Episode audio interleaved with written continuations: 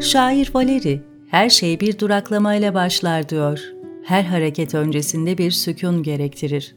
Yokluk varlığa, boşluk maddeye mukaddemdir. İnsanlığın efendisinin de İslam'dan hemen önce böyle bir duraksamasından bahsediliyor. Önce ona yalnızlık sevdirildi. Sevdirildi sözünden anlayacağımız gibi bu hal arızi bir durum ifade ediyor. Zaten antisosyal, nevrotik biri tüccar olamaz. O başarılı bir tüccardı. İnsani ilişkileri en üst düzeyde bir hayatı vardı. Hiçbir kaynak, mal ve can kaybı gibi onu yalnızlığa sevk edecek spesifik bir sebep zikretmez. Hatta bu halin arız olduğu 35 yaşı belki de hayatının en güzel dönemleriydi. O günün insanının hayatta istediği her şeye sahipti. İyi miktarda serveti ve herkesin takdir ettiği itibarı vardı. Hemen herkesten saygı görüyor, sözü dinleniyordu. Şehrin en soylu ve en güzel kadınıyla evlenmiş, altı çocuğu olmuştu. Çok zor şartlarda başladığı hayat mücadelesinde emsallerini geride bırakmıştı. Peki, bütün bunlara rağmen ona yalnızlığı sevdiren neydi? Öncelikle onu yalnızlaştıracak spesifik bir sebebin olmayışı bu durumun depresif bir semptom olmadığını gösteriyor. Demek ki ortada psikopatolojik bir durum yok. Fakat yalnızlık sebepsiz yere tercih edilemez. Çünkü insan sosyal bir varlıktır. Aristoteles, insan politik hayvandır diyor. İnsan yavrusunun en büyük varoluşsal korkusu yalnızlıktır. Edmund Burke, yalnızlık tahayyül edilebilecek en büyük acıdır der. İnsanı böyle bir acıyı kabullenmeye sevk eden sebepler yalnızlıktan daha derin olmalıdır. Kendisi bunu bizzat ifade etmemiş olsa da içinde yaşadığı toplum o dönemlerde tarifi imkansız bir yozlaşma içindeydi. Toplumsal refah ve güvensizlik Mekke, tarihi boyunca refah seviyesinin en yüksek olduğu dönemini yaşıyordu. Mekke pazarı dünya ticaretinin önemli merkezlerinden biri haline gelmişti. Dönemin tarihini anlatan kaynaklar, Mekke'nin ileri gelen zenginlerinin iklimi Mekke'ye göre daha yeşil ve daha sulak bölgelerde araziler satın alıp oralarda yazladıklarını yazar. Aynı zamanda Mekke aristokrasisinin Taif ve Hayber gibi çevre şehirlerde içinden ırmakların aktığı bahçeli evlerinin varlığından bahseder. Fakat refah seviyesindeki bu artış sadece belli başlı aileleri zenginleştirmişti şehrin tamamı bu refahtan faydalanmıyordu. Sosyolojinin değişmez kanunudur. Eğer toplumdaki refaha eşitlik ve adalet eşlik etmezse toplumsal güvensizlik baş gösterir. Güvenle yalnızlık arasında ters orantı vardır. Toplumsal güvensizlik yalnızlığa, güven toplumuysa sosyalliğe zemin oluşturur. Bunun tam aksi gerçekleşmez. Refah seviyesindeki düşüklük doğrudan güvensizliğe sebep olmaz güvensizliği ortaya çıkaran etken, refah seviyesindeki yükselişe eşitliğin eşlik etmemesidir. Güvensizlik, eşitlik ve adaletin kaybolduğu topraklarda yeşerir.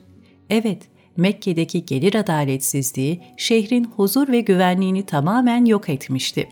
Mekke kaos ve anarşiye teslimdi.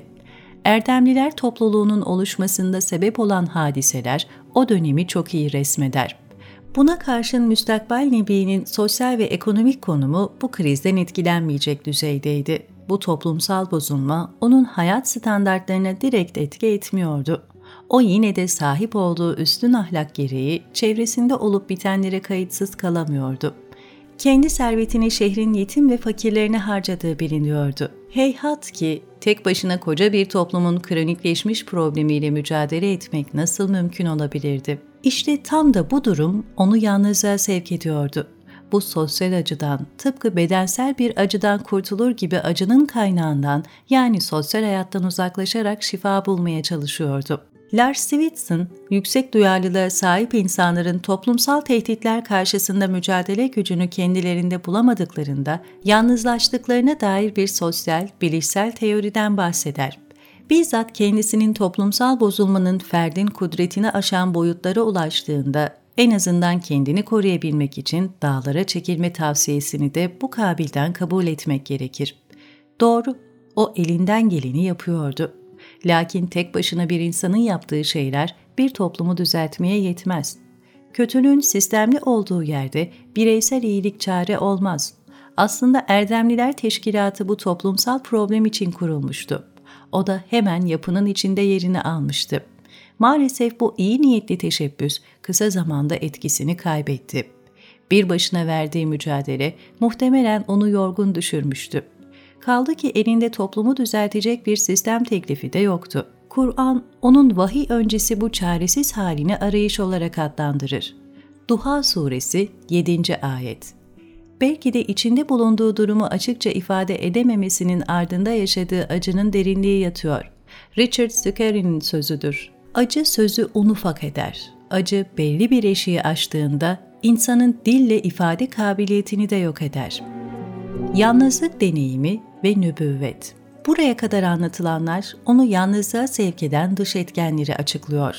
Bununla birlikte yalnızlık gibi insanın bütün hayatını ondan korumak üzerine kurduğu bir hali sevdirmeye sebep olacak sahipler, nesnel belirleyicilerden ziyade öznel deneyimlerde aranmalıdır. Dış koşulların tayin edici rolü inkar edilmez elbette. Fakat dış koşullar bu durumu açıklamada yeterli olamaz. Öncelikle onun peygamberlik öncesi hayatının tüm aşamalarında gördüğümüz sevki ilahiyi burada da müşahede ediyoruz. Bu halinin diğerlerinden bir farkı daha var ki, bu peygamberliğe çok yakın bir dönemde olmasıyla da alakalıdır. Yalnızlık peygamberlik için hazırlık okulu oldu. Aslında bu sadece ona mahsus da değildi. Nübüvvet görevini tekellüf etmiş hemen her nebinin vazife öncesi böyle bir yalnızlık dönemi olmuştur. Hatta tarihe mal olmuş önemli isimlerin kritik görevler öncesinde böyle yalnızlık dönemleri bilinir.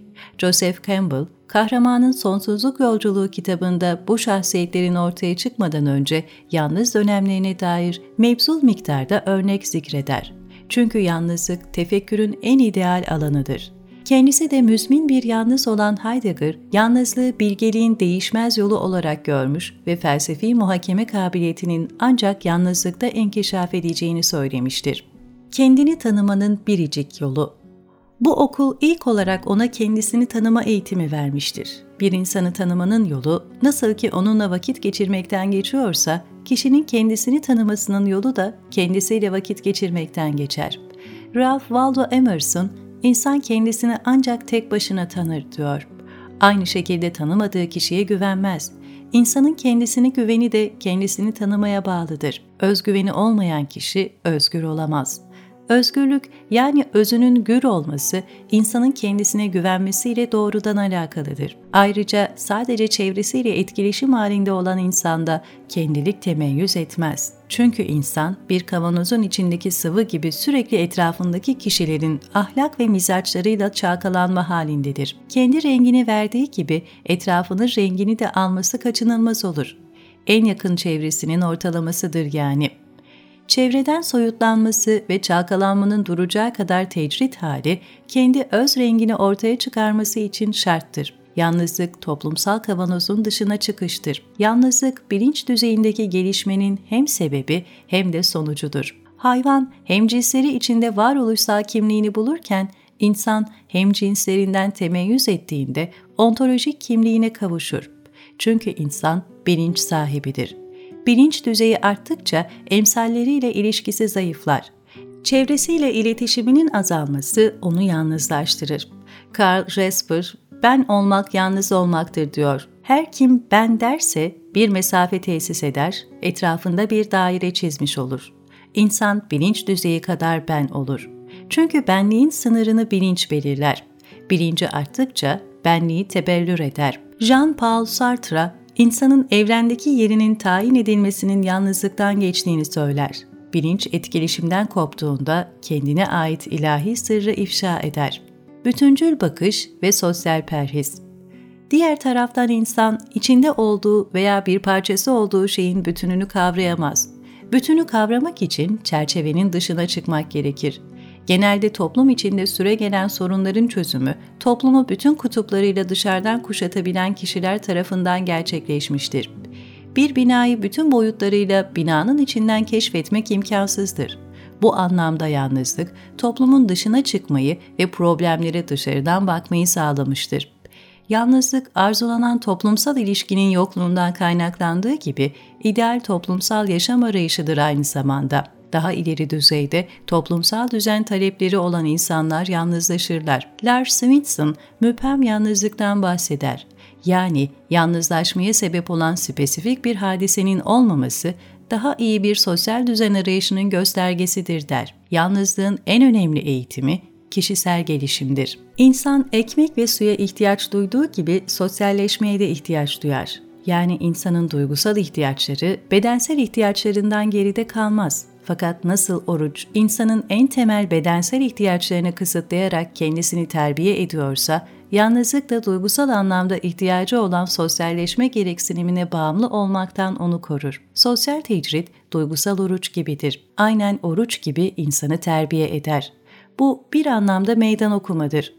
Çünkü insanı ihtiyacı olduğu şeylere karşı özgürleştirir. Yolculuğun bir de kuluçka evresi vardır.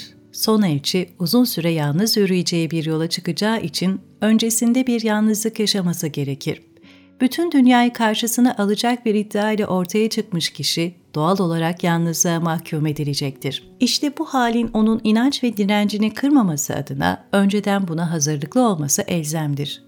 Onun İslam'a davet ettiği ilk dönemlerde etrafında 3-5 kişinin olmasını umursamadan aşk ve heyecanla vazife yapmaya devam etmesinin arkasından böyle bir eğitim sürecinin olması inkar edilemez. Çünkü insanın karar ve kanaatlerini farkında olmadan etrafındaki kişiler belirler. Çoğu zaman başka insanların beğeni ve kabullerinin emrindedir.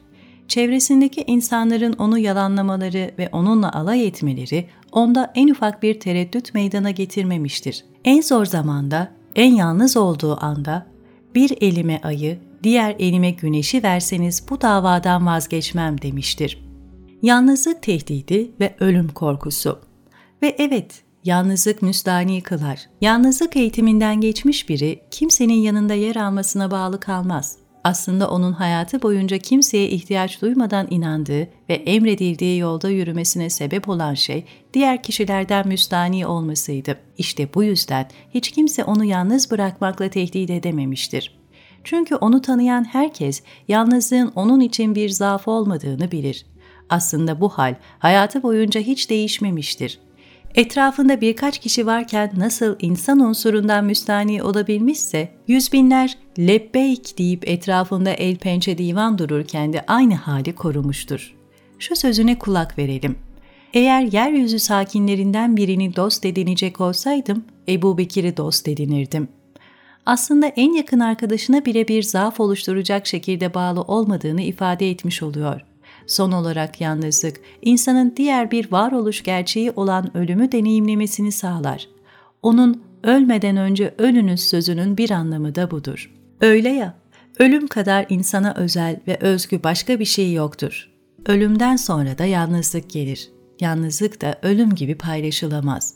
Çünkü paylaşılan yalnızlık, yalnızlık olmaktan çıkar insanı en kamil seviyede ölüm yalnızlaştırır.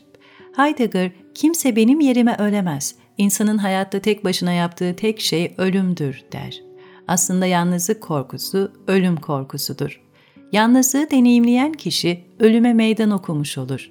İnsanlığın ebedi saadetine elçilik yapan kişinin nübüvvetin hemen öncesinde yaşamış olduğu bu yalnızlık, kıyamete kadar baki kalacak sedaya hazırlık dönemi olmuştur. Kainattaki sosyal ve fiziksel her büyük hadiseye tekaddüm eden o duraksama hali, onun hayatında da esrarengiz bir vaziyette kendini gösterdi.